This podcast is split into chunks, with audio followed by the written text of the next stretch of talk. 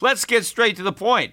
You want to grow your portfolio to deal with the rising cost of inflation, to pay off your debt or your mortgage, pretty much anything standing in the way of you and financial freedom, right? Well, with Yahoo Finance, you can get access to the news, data, and tools that you need in order to help you reach that financial freedom. And when it comes to your financial future, you think you've done it all. You've saved, you've researched, you've invested all that you can. And now you need to take those investments to the next level by using what every financial great uses Yahoo Finance. For more than 25 years, Yahoo Finance has been the brand behind every great investor. They're the number one finance destination, producing a holistic look at the financial news cycle, including breaking news, original perspectives, analyst ratings, independent research, customizable charts, and so much more. For comprehensive financial news and analysis, visit the brand behind every great investor, yahoofinance.com, the number one financial destination. That's yahoofinance.com.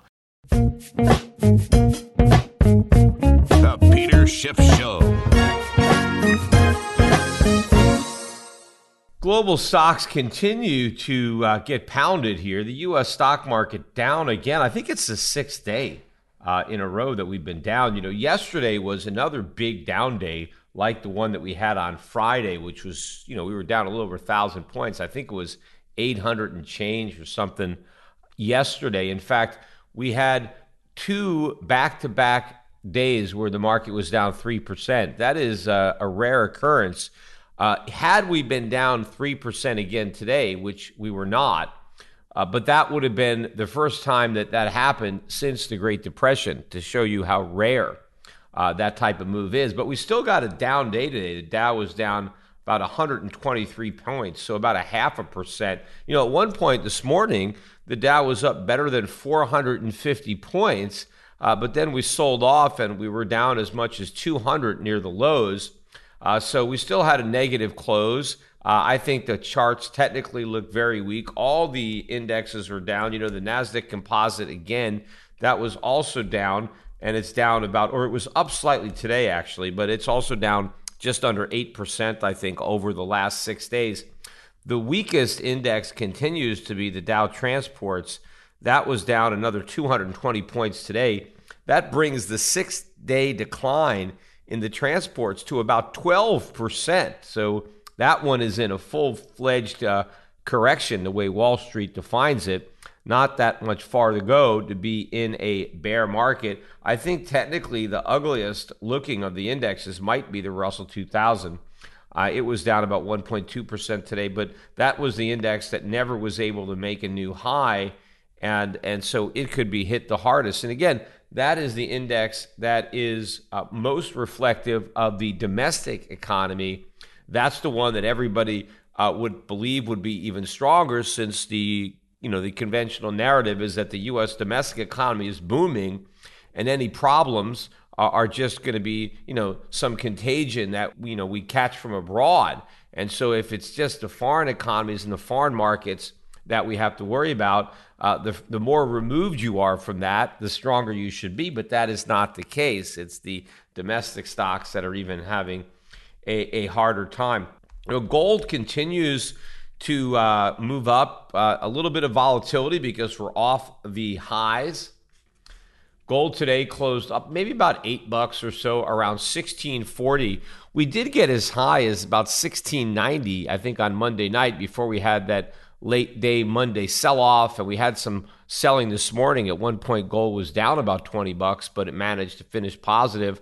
But over that six day time period, you still have about a 2% move up in the price of gold, which is not bad, especially considering how much stocks are down, right? Because if you have the NASDAQ or the Dow down 8% in terms of dollars, but gold's up 2%, that means in terms of gold, uh, those indexes are down 10%. And I tell people that gold is like an alternative to a currency, it's liquidity, it's money. And if you want to keep powder dry because you think stocks are expensive, and you want to buy them in the future when they're less expensive or when they're cheap, I recommend that people keep their dry powder in gold rather than the dollar or even other currencies. And clearly, if you wanted to put your dry powder to work now, you would be able to take advantage of an even bigger decline if you're buying stocks by selling gold than if you're buying stocks by selling dollars. So gold is living up to its reputation as a store of value, as a safe haven. Uh, money continues to flock into gold as a result of what's happening. And of course, there are other safe havens. Money is still going into treasuries. Now, personally, I don't believe treasuries are a safe haven. The yields continue to hit all-time record lows. I mean, this is, you know, places where we've never traded. Uh, looking at the bonds today, yields dropped again. They were higher uh, earlier in the morning, but they reversed like the stock market. So the yield on the 10 year closed at one spot three one. The yield on the 30 year just below one spot eight at one spot seven nine six. So these are crazy yields, but they continue to move lower because people believe that the Fed is going to cut interest rates as a result of the declining market and also as a result of any economic slowdown that may result uh, from the coronavirus or anything else for that matter. So it is traders betting on rate cuts that is the reason that they are flocking into treasuries. Now, that may be the same reason that they're flocking into gold. Rate cuts are much better for gold than they are for treasuries, but uh, people haven't gotten burned on that trade yet, so they keep on doing it. At, at some point, the people who are buying um, treasuries thinking they're doing something safe are going to lose a lot of money and they're going to realize that they were jumping out of the frying pan into the fire and they should have been buying gold. But the fact of the matter is, there are a lot of people, right or wrong, who view the treasuries as a safe haven, and, and that's where the money is going. And, you know, money has also moved a little bit into the Japanese yen or Swiss franc. I mean, those are other places that people go uh, when they want to get away from risk and they want to go to uh, risk adverse, uh, risk off type assets. But the interesting thing is, although it's not really interesting to me, it's something that I've been expecting, but it should be interesting to a lot of people, is what's been happening to Bitcoin. Because Bitcoin has been marketed, heralded as uh, digital gold, right? That it's a safe haven like gold, that it's a store of value like gold. And, you know, the reason that the digital gold narrative really, you know, took hold with Bitcoin is because the original narrative that it was a digital currency kind of fell apart, right? Because all of a sudden you had all these other cryptocurrencies. There's over 5,000 of them now. And many people admitted that, well, some of these other currencies are actually better at being a, a, a, currency than Bitcoin. They're faster, they're less expensive to use, and they would actually be uh, better to use in commerce uh, than Bitcoin, even though nobody is using those other currencies either. It's all just fantasy. Uh, but then when that digital currency narrative kind of went by the wayside because it actually didn't pan out, uh, everybody started focusing on the digital gold angle. Well, you know, it's not going to be used as a medium of exchange, but it's going to be used as a store of value, just kind of like gold, because hey, nobody is out there buying goods and services with gold. People aren't using gold as money they're just kind of storing it. And so people are going to do the same thing with Bitcoin. They're just going to store it. And so it doesn't, you know, have to have any real use like gold, uh, which is of course nonsense because even though people are storing gold, other people are using it being used in jewelry and industry and all those different uh, aspects where gold is used. And of course, gold was used as a medium of exchange in the past and it could easily be used as a medium of exchange in the future. And it is currently being used as a reserve asset by central banks. Now, of course, Bitcoin is not being used by any central banks as a reserve asset. It has never been used as a medium of exchange in the past, and it really won't be used as it in the future. Now, yes, is it possible that two people can get together and exchange Bitcoin for something? Sure but that's more like a barter transaction. I mean, that's just like giving somebody, you know, a chair uh, for a pig, right? You're just trading two things because it's you. It's not easy to trade Bitcoin. Uh, Bitcoin is like a commodity in that respect, or an asset, a digital asset. And so trading it for something else is more like barter uh, than making a monetary exchange. But the digital gold narrative was very strong. And in fact, even a week ago, uh, as Bitcoin continued to rise and it was rising more than gold, I was reading these articles that were really pounding the digital narrative, digital gold narrative, and basically saying that this validates it that Bitcoin's year to date appreciation that exceeds gold's, and the fact that Bitcoin had been moving up uh, as more than gold as a result of the global tensions and, and all the stock market movements and the, the nervousness about the coronavirus, that in the first couple of days, uh, Bitcoin had appreciated more. The price had gone up more percentage wise than gold. And so these articles were basically saying, aha, you know, Bitcoin has now proven itself. Uh, it has proven itself to be superior to gold, a superior store of value, a superior safe haven. And of course, I read that. I put out a tweet and I said, This is ridiculous. Bitcoin hasn't proven anything. It hasn't been around long enough to prove anything. It doesn't matter that it went up, right? That doesn't prove it's a safe haven. It doesn't prove it's a store of value. It doesn't prove anything. And now, if you look at what's happened over the last few days, the price of Bitcoin has collapsed. I mean, Bitcoin was about 10,000 uh, a coin uh, when this coronavirus started or close to it. As I'm recording this, it's below 8,800. It's about 8,750. I think the low I saw earlier this morning was about 8,600 and, you know, maybe a little bit higher than that. But we're down, I don't know, about 10% or so. I mean, Bitcoin is actually down more uh, than the NASDAQ and the, uh, the Dow it, you know, and if you look at that grayscale Bitcoin trust, right, that's the the publicly traded GBTC.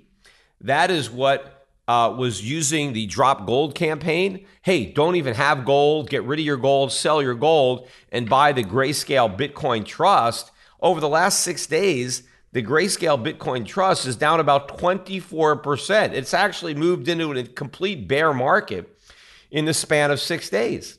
And so basically, this is destroying the safe haven narrative. The you know this this is a store of value. I mean, how can Bitcoin be a safe haven if during times where the markets are going down, Bitcoin goes down even more than risky assets, right? It did not go up like gold did or treasuries, which are perceived incorrectly, in my opinion, but still perceived as a safe haven, there was no safe haven money moving into Bitcoin. What was happening was people were taking risk money off the table. So basically, Bitcoin is not digital gold and never has been digital gold. It is digital risk, right? But if Bitcoin isn't digital gold, then what the hell is it? If it's not a safe haven and it's not a store of value, what is the purpose? Well, now they have reinvented it again. And what everybody is talking about now, because I've seen a couple of interviews, you, had a guy Pomp, uh, nice guy, uh, was on a CNN, and the reporter, very, very positive interview with him. I mean, eating up everything he says. Uh, you know, one of the things he was on there to do was to basically say, hey, don't listen to Warren Buffett. He doesn't know what he's talking about, right? Because Bitcoin is great and he's just too old and doesn't understand technology. And so we shouldn't pay any attention to what, what Warren Buffett has to say. But the woman who was um, uh, interviewing him, and it was pretty obvious that she was quite taken with him. She, uh, just look at her eyes. Uh, he is a nice looking guy. Uh, but in any event, uh, you know, she's fawning all over him, but she's pointing out, hey, wait a minute, you know, Bitcoin is down, right? I mean, it's not going up now. I mean, it's going down with the market. So how is that a safe haven? And then all of a sudden, you know, Pompliano basically just, well, you know, a lot of people are confusing safe havens for uh, non correlated assets. You know, Bitcoin is a non correlated asset. That's what he said, meaning, hey, don't confuse Bitcoin with a safe haven. It's not a safe haven. Well, the reason so many people are confusing it with a safe haven is because that's exactly what guys like Pomp have been telling people it was. In fact, I saw another guy, I don't even know who this guy's name was. He was on CNBC, and you know, they mentioned the digital gold, and he said, well, you know, Bitcoin's never been digital gold, or, you know, whoever said Bitcoin was digital gold. What do you mean? I'm like falling off my chair. Everybody said that. Everybody was saying it was digital gold, it was a store of value. Now, all of a sudden, when it's proving that that's not the case, now all of a sudden, well, it's a non correlated asset. And that's the only thing I agree with because it's not currency, it's not a digital currency, it's not digital gold. But I do agree it is an asset, a digital asset, right? I mean, it has market value, it has no real intrinsic value. But if you have one, you can go sell it. Somebody will pay you uh, money for one. You can get $8,750 right now for a Bitcoin. So if you own one, it is an asset. It's not tangible, so it's a digital, uh, you know, cyber crypto asset. But I, I agree, it's an asset. But I agree that it is not a safe haven. It is not digital gold. It's not a store of value. It is a highly speculative asset, and the price could just swing wildly, you know, just depending on the, the supply and demand, uh, which the demand could go away, you know, anytime because the demand is all based on using Bitcoin as a speculative asset, uh, not for any other other purpose. But this guy and, and, and Pomp and several other people were saying that because Bitcoin is a non correlated asset, that it's not correlated to any other asset, that that gives it value. And of course, they're also saying it's not correlated to gold. Well, again, that proves it's not digital gold because if Bitcoin has no correlation to gold, then on what basis is it digital gold? Because if it was digital gold, it should be correlated to the real version if it's the digital version. But if it's not correlated at all to gold, well, then it's certainly not digital gold. But if it's simply just a non correlated asset, I would argue that that offers no actual value, right? Because what they're saying is it doesn't matter what stocks do, it doesn't matter what bonds do, it doesn't matter what gold does. This Bitcoin is just going to go up or down just randomly. Well, then why own it? I mean, I understand if something is negatively correlated to something, then you would buy it to hedge whatever it's negatively correlated to. But if Bitcoin is just as likely to go down when the US market is going down as up, then why even buy it? You're not taking risk away, you're just adding some unknown risk. I mean, they're trying to claim that because it could just randomly go up, that somehow that reduces your risk. Look, you could win a lottery, right? I could buy a lottery ticket. That's a non correlated asset. And every once in a while, a lottery ticket might pay off. But that doesn't mean that buying a lottery ticket, taking some of my money and putting it in a lottery ticket, is a wise thing to do, or it's going to increase the value of my portfolio because I've added a highly risky, non correlated asset like a lottery ticket. So the whole argument that non correlation gives it Bitcoin value is nonsense. The key is to be correlated to something, either you know in a negative way, so you could use it as a hedge. Bitcoin is non-correlated, but it's far more likely to go down than up. So what's the point of that? Why own something that you know is more likely to go down than up, and it's not correlated to anything? So, but it, what's funny about it is how everybody quickly changes the narrative to meet whatever the circumstances are. They never want to acknowledge that they're wrong. And so they have to keep reinventing Bitcoin based on the circumstances so they can keep validating it. They can keep pumping it. They can keep getting people to want to buy it. Now, you know, they're still pointing out that year to date, Bitcoin is still up more than gold, right? So there, ah, you see, it's a better store of value than gold because year to date, it's up more. Look, just because something is appreciating doesn't mean it's a store of value, right? It's, it, it's just something that's going up, right? So it could easily go down, but I wonder what these people are going to say later in the year when Bitcoin goes negative, right? When Bitcoin is down on the year and gold continues to make gains. You know, I'm sure they're not going to say, oh, I guess we were wrong because Bitcoin is underperforming gold. No, they're just going to be just as bullish. They're going to say, well, don't worry, it's going to 100,000, it's going to 250,000 every time Bitcoin goes down, and it always goes up, and wait till the halving happens. And of course, after the halving, and it hasn't gone up, They'll come up with some excuse. Uh, you know, this is um, cognitive dissonance. You know, nobody that owns Bitcoin wants to admit the truth because if they admit the truth, then they got to sell, right? They got to give up their dreams of being rich. But of course, if everybody tries to sell, the market implodes because the market value is predicated on hardly anybody selling.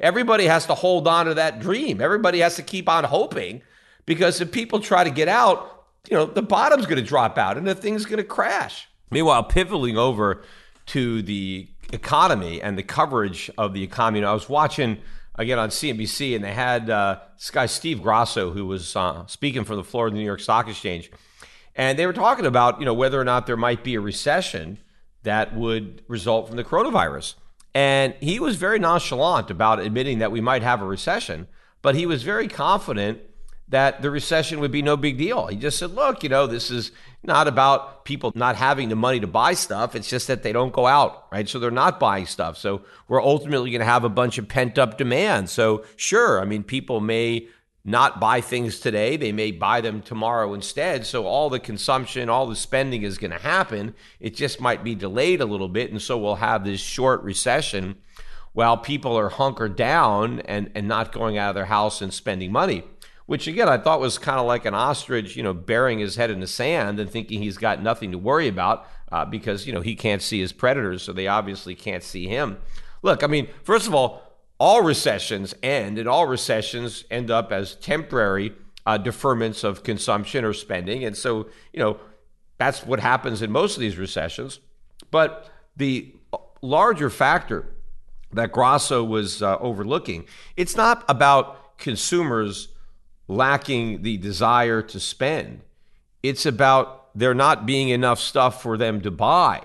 That is the threat of this coronavirus. I mean, more so than the actual health threat, which obviously it's a threat to people who contract it, and there, you know, there are people who have died from it. But you know, overall, right, the, the main threat uh, to the economy is not, uh, you know, the virus itself. It is the disruption to the economy because people are going out of their way not to expose themselves to the virus, right? If there's quarantines and people aren't working. And of course, the, the bigger risk is going to be the monetary policy. I mean, I heard another guy on CNBC, I mean, saying that, you know, the central banks have to flood the world with cash and open up the spigots. I mean, how is that going to help? How is just creating inflation, dumping money out of helicopters? You know, this might be the thing that finally exposes these monetary magicians for what they are. And the truth is finally going to be laid bare because everybody thinks that they can wave their magic wand. If this really becomes a problem, this is nothing that can be solved by central banks. It can just be exacerbated by, by central banks. But getting back to Grasso's statement that we don't have to worry about this, this will not be a shallow recession. Whenever this recession starts, and it doesn't matter, you know, what starts it. Maybe it's going to be the coronavirus. Maybe this is going to be the pin that pricks the bubble. I mean, if it wasn't the coronavirus, it would have been some other pin, right? When you're a bubble, uh, you're eventually going to find your pin. And you know, when you hear all these people talking about how the markets are overreacting, right, to the coronavirus, oh, this decline, it's an overreaction. Look, the markets were extremely overvalued before the coronavirus, you know, ever became a topic. And even though we've dropped what eight percent or so uh, in the Dow and the S&P and 12% in the transports, the markets still are way overvalued despite the decline. So they should be going down regardless of the coronavirus. But the coronavirus is just one more thing to worry about. It's just one more straw on a camel's back that was already loaded up uh, with straws. But the, the bigger issue, again, that Grasso is missing is that the goods aren't there to buy. But also, it is the leverage in the system. You see, our economy is so fragile. What the Federal Reserve has helped create is a over-leveraged economy where businesses need to constantly have cash flow to service their debt. You know, people, workers need to get that paycheck. Remember, I mentioned on this podcast that I forget the percentage. It was maybe a third of people run out of money between paychecks. So they're not even living paycheck to paycheck because they can't make it paycheck to paycheck. So who knows where they're getting the money? Uh, you know, when the paycheck runs out and they haven't been paid yet. But a lot of people are living paycheck to paycheck. And what if the paychecks stop? How are they going to pay their bills? How are they going to pay their debts? You know, if the government is collecting lower tax revenues, I mean, if if all these economic transactions grind to a halt, because we have so much debt, we implode. And of course, another thing is that most businesses, you know, when their inventories, they don't have a lot of inventory. They don't keep a bunch of inventory. You know, it's all just in time, which is you you order the stuff that you need when you need it, and that keeps your inventory costs lower. But if you end up with a big backlog, uh, you don't have any products. And so you run out of products to sell. It doesn't even matter if people are showing up at your store, if there's nothing on the shelves for them to buy. And so this could be a much longer, much more protracted recession. And of course, once these dominoes start to go, right, it doesn't matter why the first one went. There's a lot of dominoes there. See, the important thing, it's not the size of the pin, right? It's the size of the bubble. This is an enormous bubble. It doesn't matter how small a pin ultimately pricks it, whether the coronavirus ends up to be no big deal, if it's the pin, the bubble is pricked and the air is going to come out. And there is a lot more air in this bubble, right, than in any of the prior bubbles that the Federal Reserve has inflated. And so this is going to be a much bigger bust. And as I've been saying, the main difference is there's nothing the Fed could do to reflate it. There is no bailout, there is no stimulus that will work. All of this inflation is going to go to the supermarket rather than the stock market. You know, and and and the cost of living, which is already going up. I mean, even if you accept the government's measures of inflation, we're over 2%. Even though they claim we're not, their numbers show that we are. And the numbers are BS because we're actually higher than the numbers. Well, we're going to go much, much higher and all of this higher inflation, stagflation,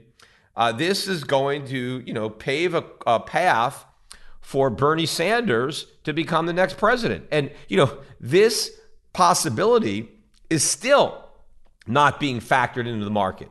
Because if it was, we would be down a lot more than we already are. And most people still think that uh, if Sanders wins the nomination, it's actually good news because it means that Trump's going to get reelected.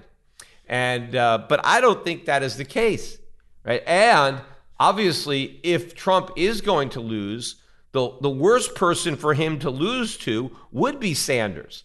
So just having Sanders, you know, as the Democratic nominee and knowing Murphy's law, anything that can go wrong will go wrong. Well, what could go more wrong than electing Bernie Sanders. I mean, again, that's what the Democrats thought. They thought, oh, let's run against Trump. There's no way he could win, except he won. Right? And I'm sure they would have preferred any of the other Democrats that they thought were so easy to beat. Instead, they got what they wished for, uh, and then they ended up having President Trump. Well, the same thing could happen to Republicans wishing that uh, Trump would run against Sanders, because if the stars align the right way, this recession starts right? Sanders is going to get the votes. I think it's all going to come down to the economy and the perception of the economy. And if the general perception is the economy is weak and getting weaker, then Sanders wins. If, if people believe that the economy is good and it's getting better or that it will get better, then they're not going to take a chance on, on socialism. But if they have nothing else to lose, if they that's what they think, then they're going to they're going to go for for Sanders which brings me to the South Carolina debates that we had last night, which again was another slugfest.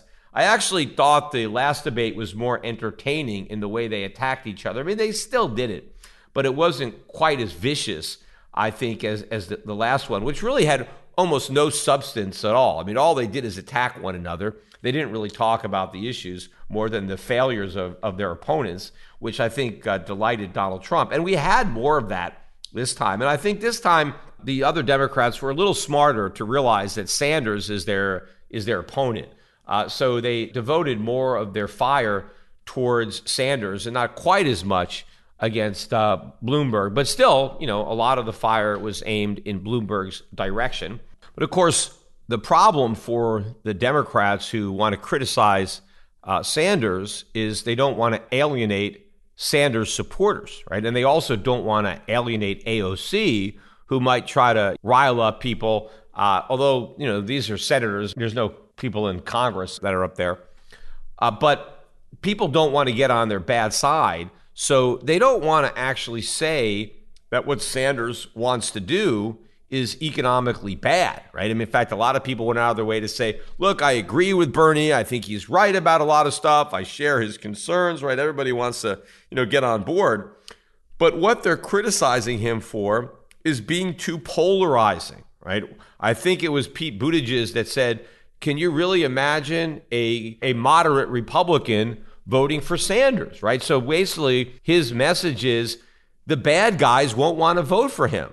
Well, that just makes him more popular to the so-called good guys because even a moderate Republican is a bad guy. If, you know, why isn't he a Democrat? If he really cared, he'd be a Democrat like we are.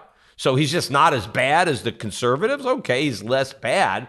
But the fact that Sanders is not appealing to people who are less bad than others, right? That doesn't make him bad. What Sanders' opponents are saying is we can't aspire for this. This is, we'll never get what we really want. All this good stuff that Sanders wants to do, there's no point in reaching for it because we'll never get it, right? Why should we try? Uh, because we'll never succeed because the bad guys won't go for it. We won't be able to get elected on this. And even if we get elected, we won't get it through Congress because, you know, there's still some uh, conservative Democrats out there that aren't enlightened enough uh, to want to go with this, uh, you know, this new program, this new revolution.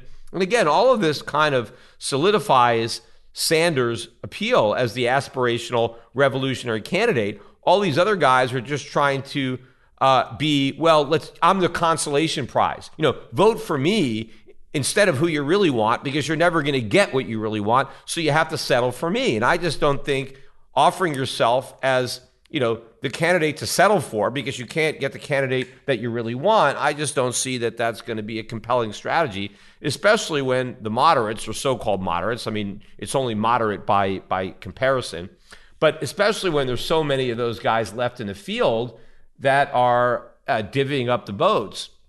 You know, the one guy uh, Steyer, the other billionaire in the race, you know, he made a play for the African American vote by saying, I'm the only person up here on this stage that is in favor of reparations for slavery, which, of course, is a completely idiotic position.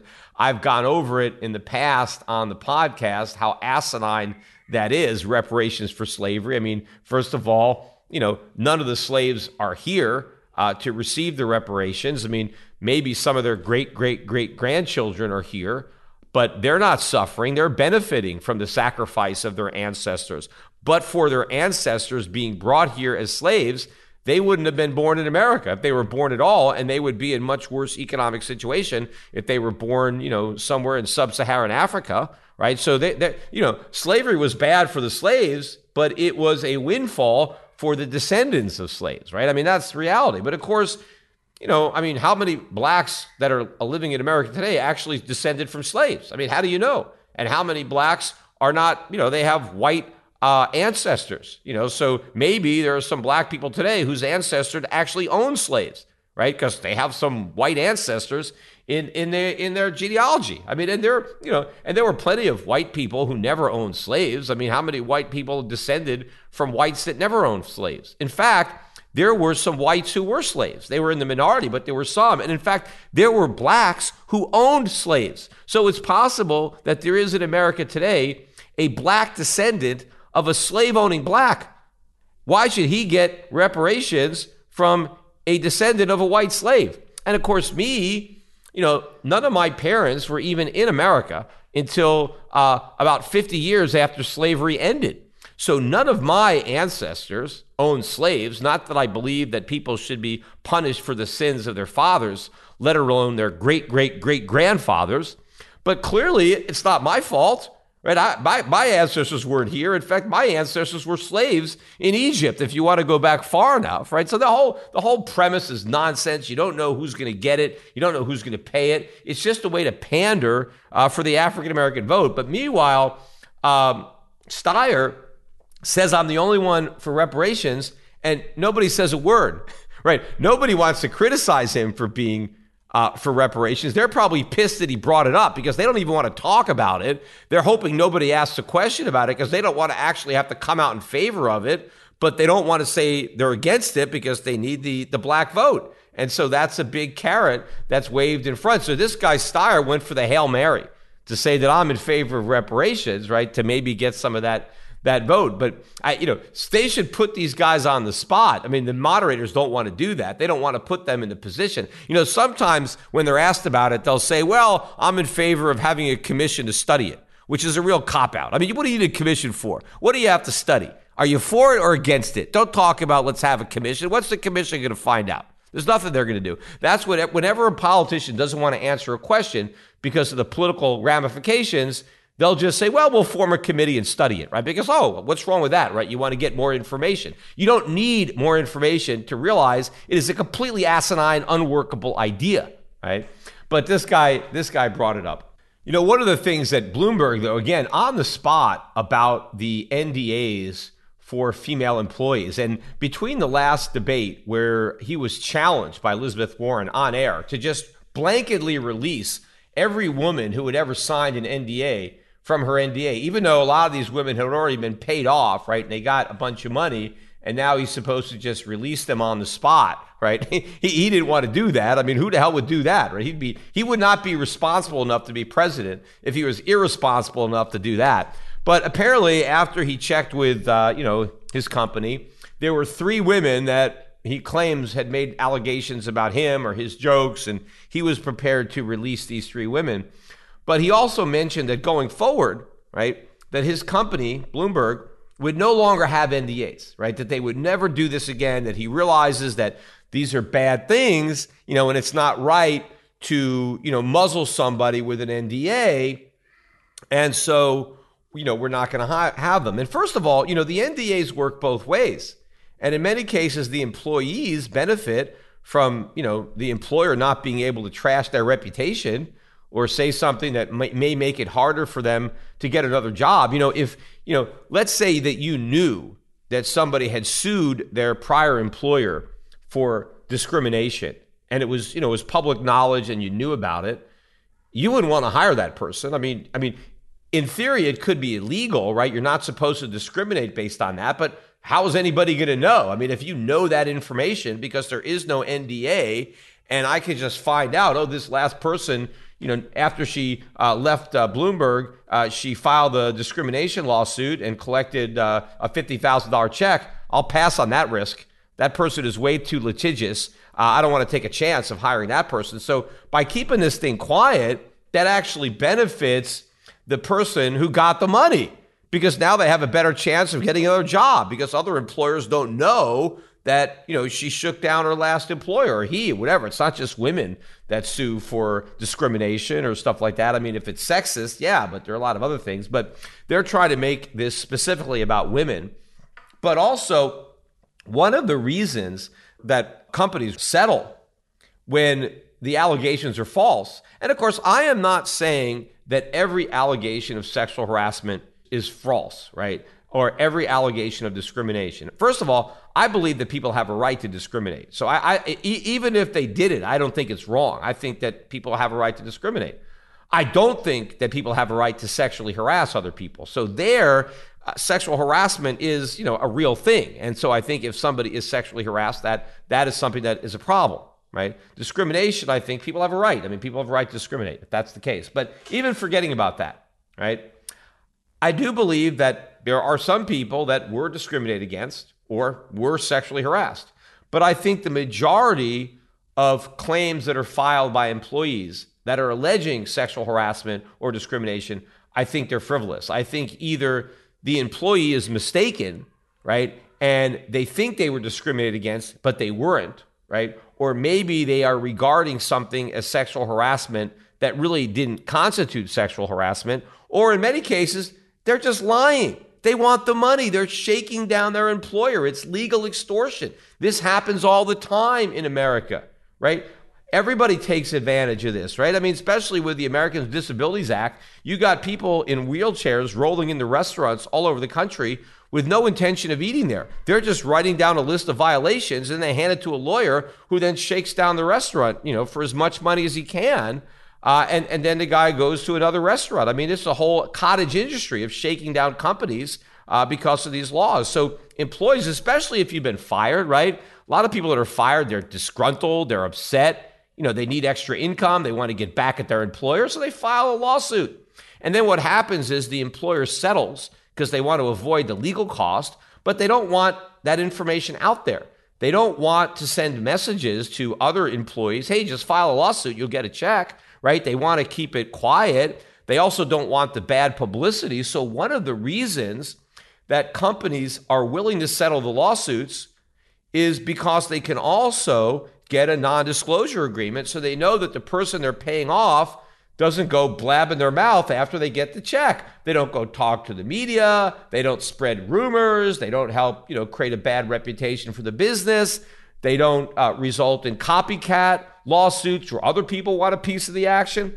So if Bloomberg is now saying, hey, we're no longer going to offer these NDAs, well, wait a minute then. Now they're going to have to think about settling. They can't settle now. I mean, how are you going to settle if you pay the person off, but then they can spout their mouth off? So I think if this really happens, then they're going to have to settle fewer of these cases. They're going to have to litigate these things and win right? There, you know, because that's you know, then then the allegation doesn't have as much credibility because if you sue your employer for discrimination or sexual harassment and you lose, well, the fact that you lost, you know, says a lot about the validity of your claim.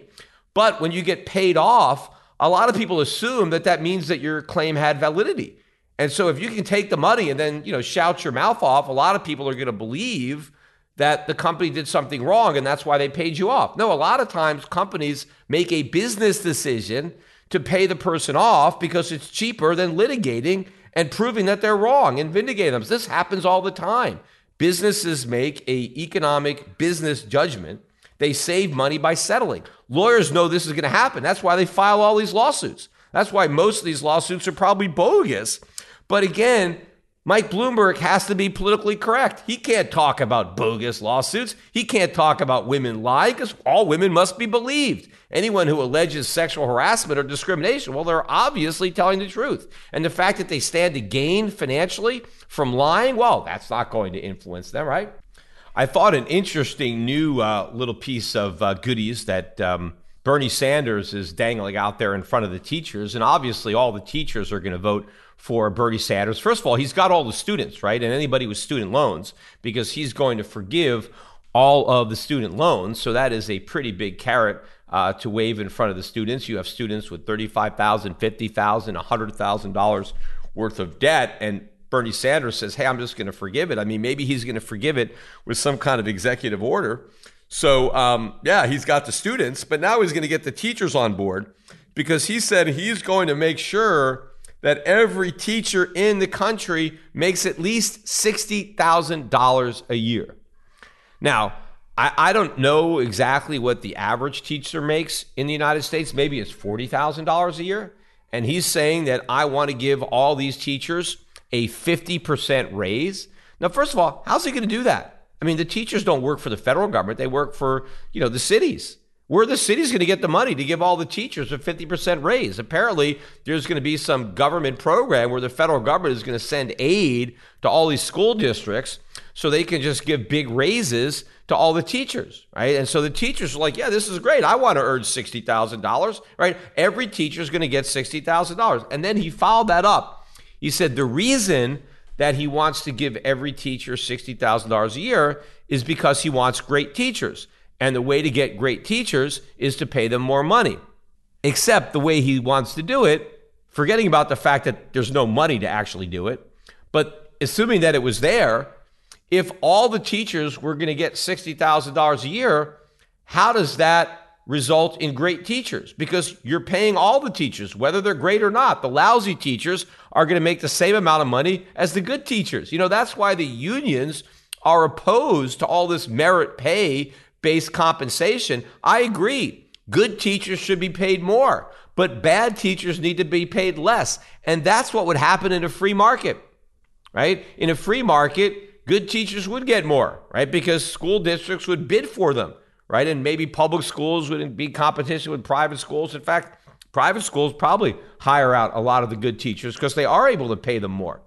They don't have to pay the bad teachers as much as the good teachers. You know, in the school system with the unionized teachers, the one thing that counts is seniority. So if a lousy teacher has been a teacher for a long time, that guy's going to make a lot more money or gal than a great teacher who's just started. So the incentives are all screwed up. But the idea that we'll just get better teachers by paying the teachers that we already have more money, some of them are lousy, how is that going to get better teachers? Now, I guess what he's saying is if the teachers were making more money, well, then maybe more people would choose uh, teaching over other professions. But teachers are already paid a lot of money relative to the skills required for the work they do. Remember, you don't really need a big college major. I mean, you can major in education, that's no big deal.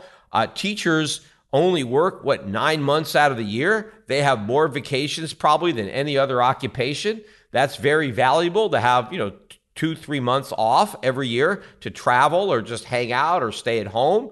And a lot of people value that leisure, but a lot of teachers have summer jobs. They line up other employment opportunities. So they actually make more than what they earn as a teacher because they have a second income uh, for their, their vacations. And also, if you look at when you know schools are out, schools end at 2:30, 3 o'clock. You know, they generally start 7, 8 in the morning. I mean, it's not a long day. It's not a stressful job. In fact, mentally and emotionally, I think it's a very rewarding job. I think working with kids is great. I think it's uh, it's stimulating, and I think that uh, you you, uh, you you feel that you're doing something good, right? And and you are. I mean, you're educating people, and at least you're supposed to. So there's some emotional benefit of being a teacher, right? It's not hard, meaningless, uh, you know, uh, work uh, manual labor or just repetitious, boring, boring stuff. So, to the extent that there is some personal satisfaction that comes with teaching, that actually has a, a, value that you could you could quantify. So, we're not underpaying teachers, and if we just pay more, we're not going to suddenly get a much higher caliber, especially given the unionized uh, rules that we have today. All we're going to do is end up paying the teachers we have more money. And a lot of those teachers are bad teachers, and they're just going to get paid more uh, for doing a bad job.